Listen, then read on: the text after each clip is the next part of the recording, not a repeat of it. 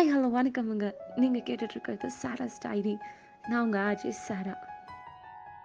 இன்னைக்கு சாராஸ் டைரியில் சக்தின்னு ஒருத்தங்க எழுதியிருக்காங்க. சக்தி நம்ம கிட்ட வந்து அவங்களோட ஸ்டோரியை சொல்ல பட் என்கிட்ட ஒரு பெரிய கொஸ்டின் கேட்டிருக்காங்க.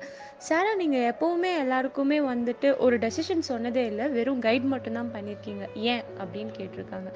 ரொம்ப சிம்பிள் சக்தி. ஒருத்தங்க லைஃப்பில் நம்மனால வந்துட்டு வெறும் கைட் மட்டும்தான் பண்ண முடியும். டெசிஷன் அவங்க தான் எடுக்கணும். அது யாரோட லைஃபாக இருந்தாலும் சரி என் லைஃபாக இருந்தாலும் என் லைஃப்பில் என் டெசிஷனை மட்டும்தான் நான் எடுப்பேனே தவிர மற்றவங்க கிட்டே இருந்து நான் கைட்ஷிப் மட்டும்தான் வாங்கிப்பேன். மற்றவங்க ஒப்பீனியனையோ இல்லை டெசிஷனையோ நான் வந்து கன்சிடரபிளே பண்ணிக்க மாட்டேன். ஸோ அது என் ஃப்ரெண்டாக இருக்கட்டும் இல்லை என்னோட சாரஸ் டைரிக்கு வர வியூவர்ஸாக இருக்கட்டும் யாராக இருந்தாலும் அவங்க வந்து சொல்லும் போது எனக்கு நான் என்னோட பாயிண்ட் ஆஃப் வியூலேருந்து தான் யோசிப்பேன்.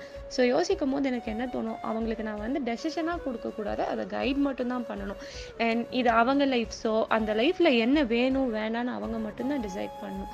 ரொம்ப சிம்பிளஸ்ட்டாக சொல்லணும்னா லைஃப்பில் எப்போவுமே வந்துட்டு பாசிட்டிவிட்டியும் இருக்கும் நெகட்டிவிட்டியும் இருக்கும் கஷ்டங்களும் இருக்கும் சோகங்களும் இருக்கும். லைஃப் வந்து எப்போவுமே வெறும் பாசிட்டிவாகவே இருக்கணும் இல்லை நெகட்டிவாகவே இருக்கணும் அப்படின்னு இல்லை. ஸோ நெகட்டிவாக இருக்கும் போது நம்மளால சின்ன சின்ன விஷயத்த வந்து மாற்றிக்க முடியும் இல்லையா? அந்த மாதிரி நெகட்டிவாக இருக்க ஒரு லைஃப்பில் என்ன பண்ணலாம் அப்படின்னா நெகட்டிவ் சிம்லாம் இருக்க மைனஸ் சிம்பில் நம்ம தூக்கிட்டு மேலே ஒரு கோடு போட்டு பாசிட்டிவாக மாற்றிட்டு போயிட்டே இருக்கணுங்க. ஹாவ் அ ஹாப்பி வீக்கெண்ட் இது உங்கள் சாரஸ் டைரி.